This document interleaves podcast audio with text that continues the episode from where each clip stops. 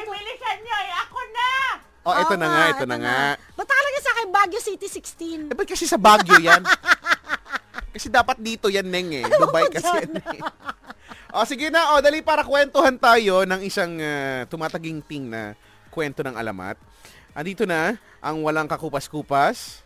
Ang ah, napakaganda, Yan. ang napakagaling, Yes. ang ah, punong-puno ng kaalaman, Yan. Ang marami kang matututunan. Aha. Walang iba kundi si... Lola K! Ola, dito ka na muna. Dalian mo, dalian mo, dalian mo, dalian mo. Eh, hello, hello. hello sa inyong dalawang mga dabuho kayo at may mga bisita pa kayo ng mga dabuho din. Ay, oo nga. Huwag mo na kami pakialaman, magkwento ka na lang muna. Mag-hi ka muna kay Kuya Doms. Ay, nandito nga si Kuya Doms. Ay, nakikikuya ako. Ay, Doms! Ay, hello sa iyo. Ay, galingan mo yung pag-aayos doon. Dahil pag ako'y nakita ko ay hindi maganda. Ay, nako. Kukurti ko yung singit mo, ipapaaboy ko sa iyo. Ala, kwento ka na. Eh, sige, ito na, ikikwento ko na sa inyo ang magandang kwento ng alamat ng Guyabano.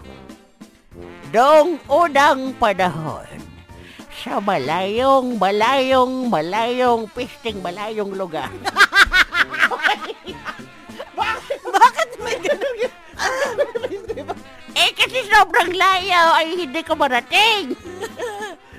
eh, mayroong isang binata na ang pangalan ay Gardo.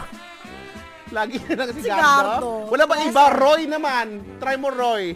Eh, hindi. Pangit yan.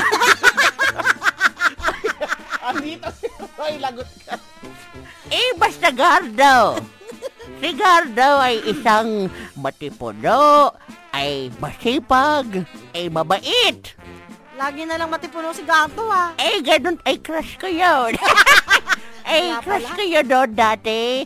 Eh, maraming nagkakagusto sa kanya. Kabilang na dito si Bernadette. Si Bernadette na naman! Eh, isang araw, habang si Gardo ay nagsisibak ng kahoy, eh, napadaan si Bernadette. Tapos, sabi ni Bernadette, ah, hello, Gardo. Malandi si Bernadette. Ay! Ganun yung kwento. eh, hindi pinansin ni Gardo. Dahil siya ay busy, ay sibak ng kahoy, pagkatapos ay nag-igib, at pagkatapos ay pinaliguan yung kalabaw, magkasama silang maligo. Yung kalabaw? Oo, eh, eh ganun talaga, para tipid sa tubig. Conserve water. Bilisan mo. Eh, pagkatapos niyang paliguan yung kalabaw na ito, ay namahinga siya doon sa bukid sa ilalim ng puno na ngayon lamang ngayon lamang niya nakita sa buong buhay niya.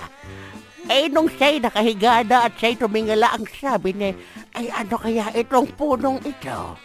Ay, ngayon ko lamang ito napansin. Ay ano, eh, siya'y napatulala. Mga 12 minutes. Wow, tagal. Napatulala siya 12 minutes hanggang sa siya ay nakatulog. Siya ay nakatulog at siya'y nagulat biglang may gumising sa kanyang bata. Ang sabi ng bata, Kuya, kuya, umalis ka dyan! Nilalanggam na yung paa mo! oh." Sabi ni Gado, ay oo nga ano! Eh ba't ba kasi ako dito sa may guyabada?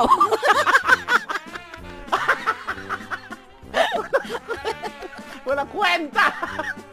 eh simula doon ay nagkaroon na ng alamat ng guyaban. Akala ko ba? Akala ko ba hindi niya alam ng kuya paano yun? Oo nga. Eh, hindi ko nasabi, nagkaroon lang pala siya ng amnesia. dahil, Parang ano pelikula ang dahil, siya. nung siya ay nagpapaligo ng kalabaw, ay natadyakan siya ng kalabaw. Ay nagkaroon ng amnesia ang dabuho. Okay. Kaya ang moral lesson ay wag pataga-taga. Kalaog na naka.